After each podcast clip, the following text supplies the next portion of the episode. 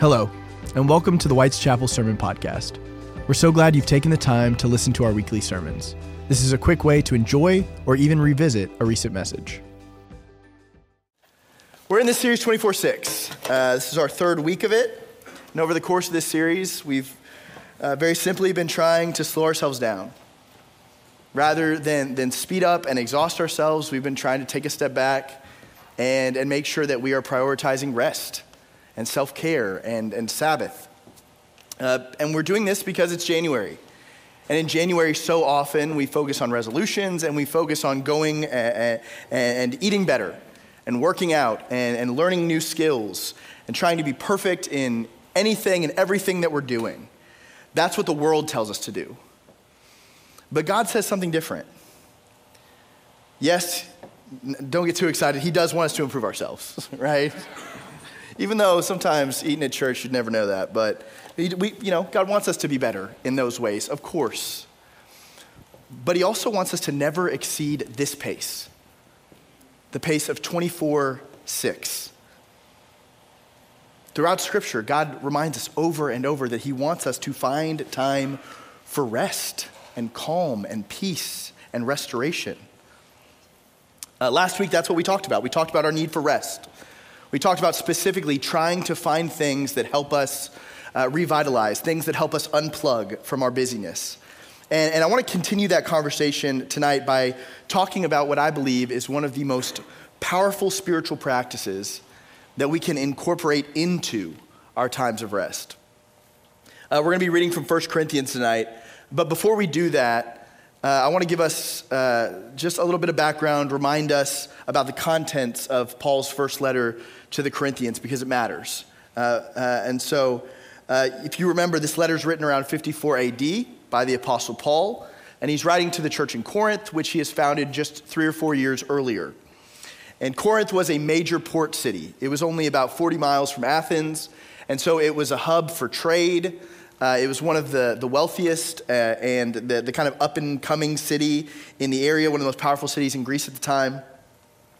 Well, Paul plants this church in Corinth, and he spends 18 months with them, and, and this church is thriving. They're doing great.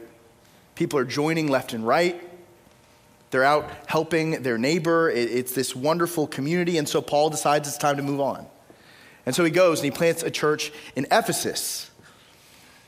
But a, year or two goes by, and Paul hears that the church in Corinth has tons of problems. And so he writes this letter in an attempt to address some of those problems, some of, of the conflicts that were happening within the church. And so 1 Corinthians is it's, it's a great book of the Bible. It's extremely practical. And it's, it comes in five major sections, five movements. In chapters one through four, Paul writes to them about disagreements they're having over who their favorite pastor is, basically. Some people really liked Paul. Some people really liked Apollos. Other people really liked uh, Cephas or Peter. Um, and, and they're disagreeing about that. Who do they listen to? Whose ideas are most important? And then in chapters five and seven, Paul talks about sexual ethics. He talks about our bodies and, and, and marriage and, and things uh, like that. And then in 8 through 10, he talks about issues regarding food. What are you allowed to eat? What are you not allowed to eat? What, is, uh, you know, what does communion look like in the body of Christ? And then in 11 through 14, he deals with issues of how to worship. When we gather together, what are we supposed to do? What is worship supposed to look like in the church in Corinth? So that is a very 30,000 foot view. But now you know the book of 1 Corinthians, except for the last part, the most important part, I would say. We get to the last movement, chapter 15. Paul has given all of this practical advice to the Corinthians on how to deal with their disagreements. And now he shares his most crucial piece of advice. This is, this is the central thing that he wants the church in Corinth to understand from this letter. This is the heart of it. And so if you've got your Bibles, I'm going to ask that you pull those out. If you've got a Bible app on a cell phone, go ahead and pull that out. Of course, we'll have it up here on the screen. Uh, this is a beautiful, beautiful verse, though. So I highlighted if you've got your Bibles or, or, or whatever. Um, 1 Corinthians 15, verses 1 through 10. This is what Paul writes.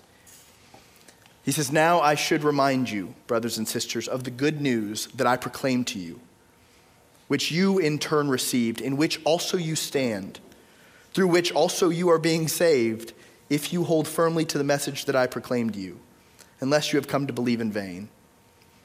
For I handed on to you as of first importance what I in turn had received that Christ died for our sins in accordance with the Scriptures, that he was buried, and that he was raised on the third day in accordance with the Scriptures, and that he appeared to Cephas or Peter, and then to the twelve. Then he appeared to more than 500 brothers and sisters at one time, most of whom are still alive, though some may have died. Then he appeared to James, then to all the apostles. Last of all, as to someone untimely born, he also appeared to me. For I am the least of the apostles, unfit to be called an apostle, because I persecuted the church of God, but by the grace of God, I am what I am. And his grace towards me has not been in vain. On the contrary, I worked harder than any of them, though, though it was not I, but the grace of God that is with me. Okay, Paul's most crucial piece of advice, the climax of this letter, is him telling the church to remember the gospel. And that may sound very simple, but, but I genuinely believe that this is something that all of us have to do from time to time. We need to get back to the basics, to get ourselves out of all the minutiae that we so often fixate on and remember what we believe at the base. One of the most powerful practices that we can incorporate into our times of rest is remembrance. Look, the truth is, we are forgetful people. Uh, and that is especially true when we live our lives at a 24 7 pace without Sabbath rest. When we do and, and do and do, before long, things begin to fall through the cracks. We've all experienced that. But the danger in letting things slip is that sometimes the things that slip are the really important things. That's essentially what had happened in the church in Corinth. They were spending all of this time debating issues of who could do what, what pastor was best, what food was, was, uh, was ideal to eat over other food. And they had forgotten the most crucial piece of information. Uh, it, it, reminds me of something that happened to Stefan Thomas. Uh, if, you, if you don't know his story, Stefan is a successful computer programmer in San Francisco, and like many of us, like me especially, he once forgot his password. But for Stefan, he couldn't just have an email sent to fix it. See, Stefan forgot the password to a small device known as an IronKey. And, uh, and that IronKey uh, had a digital wallet in it that still to this day has 7,002 Bitcoin on it. Stefan purchased all of those Bitcoin many, many years ago for about $100,000. If you know anything about cryptocurrency, which frankly I don't at all, uh, but those 7,002 Bitcoin today are worth $300 million. And that would be great for him. But he lost the paper where he wrote down the password. And to make matters worse, this device, this IronKey, only gives users 10 attempts uh, to guess the password before it encrypts itself permanently. Once you use all 10, you can't get into it. And so far, Stefan Thomas has used eight, which means he has two left before that money is gone for good. Uh, and if, if you read about him, he's tried lots of methods of getting in. He's connected with some of the most gifted programmers in the world, but there is virtually no way to get inside this IronKey without the password. So Stefan Thomas has 300 million dollars that he has no way to get to. And it's because he forgot the most important thing. And again, that, that is exactly what happens in our scripture. The Corinthians had forgotten the most important thing, the main thing. And I think that that's Paul's biggest motivator in writing this letter in the first place, because even, even in the earlier sections of 1 Corinthians that I told you about, when he's talking about worship or personal ethics or food, whatever. He's always bringing it back to the gospel. That's how this letter is written. He says over and over that everything starts there. That if they want to figure out their ethics in regard to, to, to some issue, that's where they should begin. And he says that over and over. And then we get to chapter 15, and Paul puts a point on this letter. And he says, Remember, look back and remember why you started this church in the first place. It wasn't so that you could talk about food, and it wasn't so that you could bicker over the best pastor. He says, Let me remind you that all of you are together. You're doing what you're doing because of Jesus. You're doing what you're doing because he lived and he died and he rose again. You have a church because he gave us a mission to be the church, to go on mission, to spread the gospel across the nations. Paul says, please remember. Go back to the basics, go back to the fundamentals. Stop worrying about everything else and keep the main thing the main thing. I saw a, clip of Kevin Hart recently. Uh, weird transition, but I want to share it with y'all. Sometimes you just got to say it. If you're not familiar with Kevin Hart, he's a comedian, a pretty popular comedian, and he went on Conan several years ago. And he told this story about a time early on in his career. He was still trying to cut his teeth as an entertainer, and he wasn't making much money. He was performing in bowling alleys for like 10 people. And, and so his mom uh, said that, that she would help him out, that she would give him a chance to, to kind of pursue this. So, anyway, I won't tell the whole story. Let's, let's just watch this clip. Now you had to live uh, for a while. You you could didn't even really have a place to live, did no, you? No, no, no, no. I uh, I don't like to say not a place to live. Yeah, you know, you're right. I didn't. But my mom, my mom kind of my mom was my support system. You know, mm-hmm. uh, when I needed an apartment and I went and got one on my own, I couldn't afford to rent because I was trying to do comedy. So my mom, she was very religious. She said, "Look, Kevin, I'm gonna put you on my back. I got you for a year. You can go out, do what you want to do. I'm gonna support you. After that, if you don't find a way to feed yourself." Then you gotta go, you gotta go back to school, you gotta do something productive. I said, Mom, okay, give me a year doing this comedy. So my mom was very over religious. She was always, always telling me to pray, read my Bible. Um, I need rent money. It's come time for rent money. I'm like, Mom, you didn't give me rent this month. She's like, Well, did you read your Bible? I'm like, Mom, look, I don't have time to talk about the Bible and stuff right now. I need the money. Like, this is for real. They're gonna kick me out. She's like, Read your Bible, then talk to me. Mom, okay, goodbye. I hang up with my mom. I ain't gonna do this. Another month go by, I'm getting eviction notices. Mom, stop playing. Like, if you don't give me this money, I'm gonna be homeless. Did you read your Bible? Mom, don't want to read the Bible right now. I'm, I'm not going to have a place to read it in a minute if you don't give me the money. Right. She's like, look, I'm not going to do this with you, Kevin. Read your Bible, talk to me. It gets close to the third month. I'm like, oh my God, like they're really threatening to kick me out. I finally open up my Bible. When I open it up, my mom put all of the checks for the rest of the year in the Bible. Amazing. So I open it and all of my rent checks fall out. And I just sat there with the dumbest look on my face. Over again. Uh, okay, I, I love that story. That is a great story. Kevin's mother wanted him to get back to the basics, to remember who they were and what they believed. And she knew that, that opening his Bible would provide him what he needed, not just in the form of those rent checks, but also in the form of guidance for life beyond comedy. She knew that it would point him toward the most important thing in life, the main thing the good news that, that should guide all of us. And I think what Kevin Hart's mother was doing was the same thing that Paul's doing in our text. He's trying to get the Corinthians to set their eyes on the stuff that really gives life meaning, to get them back to, to what united them in the beginning and gave them their purpose. And again, what united them was not food or, or details of, of worship practices. It was Jesus. What united them was remembering who he is and what he did and why he did it. That was then, and it still is now, the main thing. All of their petty squabbles pale in comparison to that foundational truth. And Paul knew they just needed to remember that.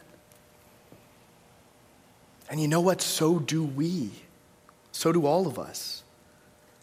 That's why I love the song that Jacob just sang for us so beautifully. Take Me Back is the name of the song. And every verse, if you notice, starts with those words I remember. What is it? I remember when I was young. I remember when I was afraid. I remember when I was blind. I remember. So, Lord, take me back. Take me back. Take me all the way back to my first love. See, when we slow down, when we adopt this, this 24 6 lifestyle that we are shoving down your throat this entire month, when we choose it, we find time for things. We find time for things like reflection and remembrance. And we need that time. We need to remember, we need to go back to our first loves, to the fundamental truths of our faith that God is good, that God is love, that God gave Himself for every single person that is sitting in this room, every person that's watching online, every person in existence. We need to remember that because when we do, it helps us reset. That was Paul's ultimate goal in writing this letter to the church in Corinth. He wanted them to remember and reset.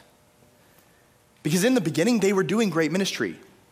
The church that Paul spends the most time at, of all the churches that he planted, was Corinth. 18 months. That was an eternity for him. They were doing great ministry in the beginning, things were going well, but then they got mired in all the junk, all the little things.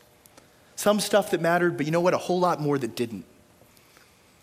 And that's why remembrance is such a powerful tool for us. That's why it's a spiritual practice that, that I would urge all of us to incorporate into our lives because it helps us reset.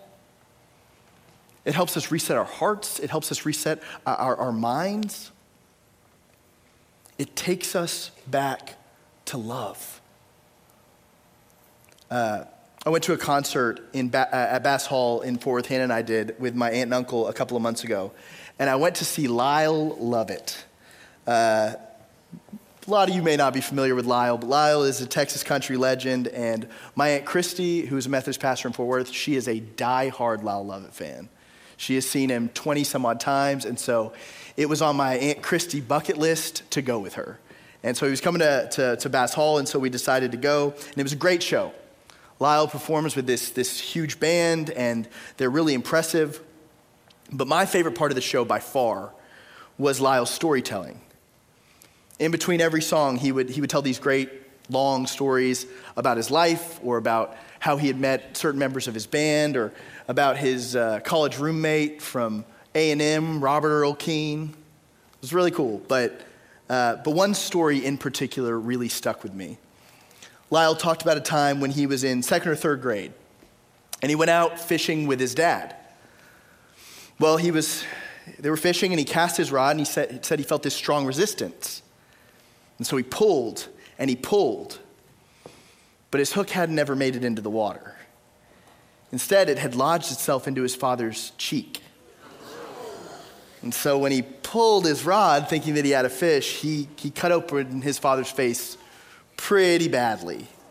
And so they had to go immediately rushing to the hospital. And of course, little Lyle felt horrible about this, just awful.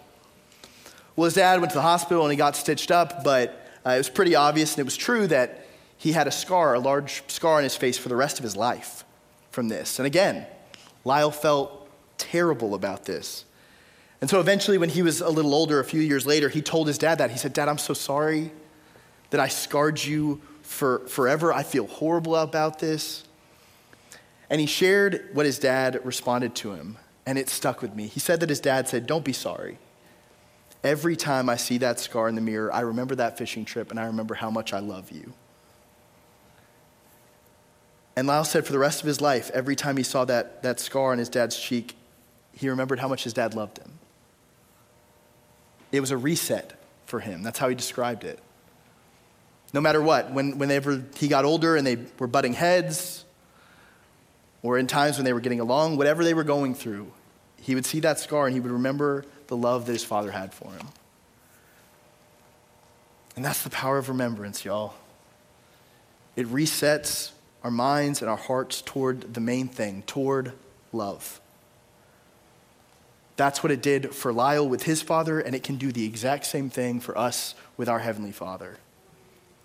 when we remember his scars, when we remember who he is and what he did, it resets us. It reminds us of how unfathomably deep God's love is for every single one of us. We step back and rest. We remember. And we reset. You know, I, I have to do this regularly, to be honest. I wish that I could get up here as your preacher and say that my faith never wavers and I always keep the main thing the main thing. I wish that I could tell you that I don't make the same mistake as the Corinthians and that I never get sucked into little issues that pop up in the church. But I absolutely do. I am guilty of that. And so I regularly need moments when I can take a step back and remember all that God has done for me. Remember my call to ministry. Remember moments to reset my heart and my head on the gospel. And so that is my encouragement, that is my challenge for every one of us tonight is to find time to slow down. Obviously, that's what we're saying every week, and we're going to say it one more week. But to find time to slow down and then take time to remember. Take time to reset. Remember all of those moments that you felt that, that unexplainable warmth in your chest during a time of worship or prayer. Remember all the moments that you felt the tug of the Holy Spirit to do something, to make that phone call, or to help someone in need. Remember every moment when you felt that security that you could take that leap of faith into that next thing, whatever it was in your life. Remember every time things have just kind of fallen into place. Every little coincidence that in the end we know aren't really coincidences at all. Remember the first moment when you realized that you had a God who loved you so much that he did all of the things that Paul said he did in our scripture. That he became one of us. That he knew what it was to be human. That he lived and taught and ultimately gave his life for us to bear our sin and to make us free. Remember and let it reset you. Hallelujah. Amen. Will you bow your heads with me?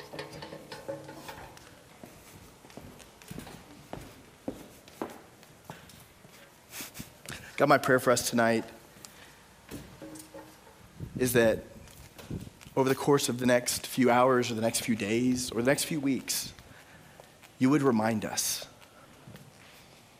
Help us to remember all those little moments and all those big moments. God, I pray that, that there's a moment coming to mind right now, a moment that, that we look back on fondly, a moment where you were so apparent to us that it was just undeniable.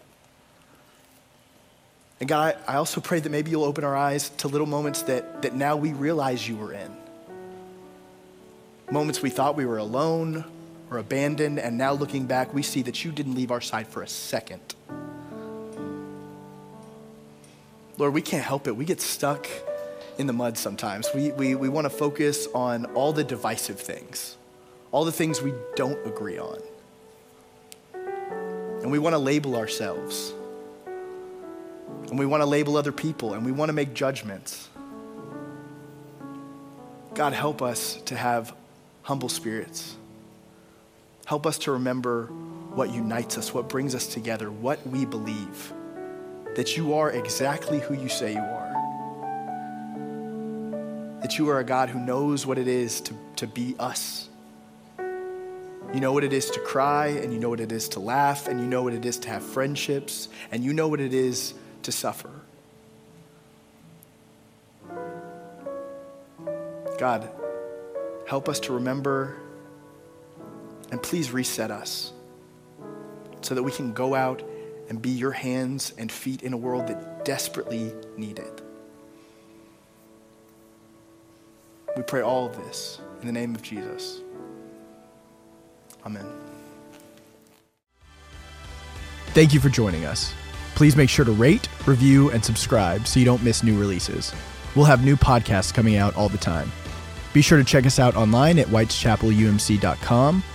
Please download the WC Life app and follow us on social media to stay up to date with all things WC.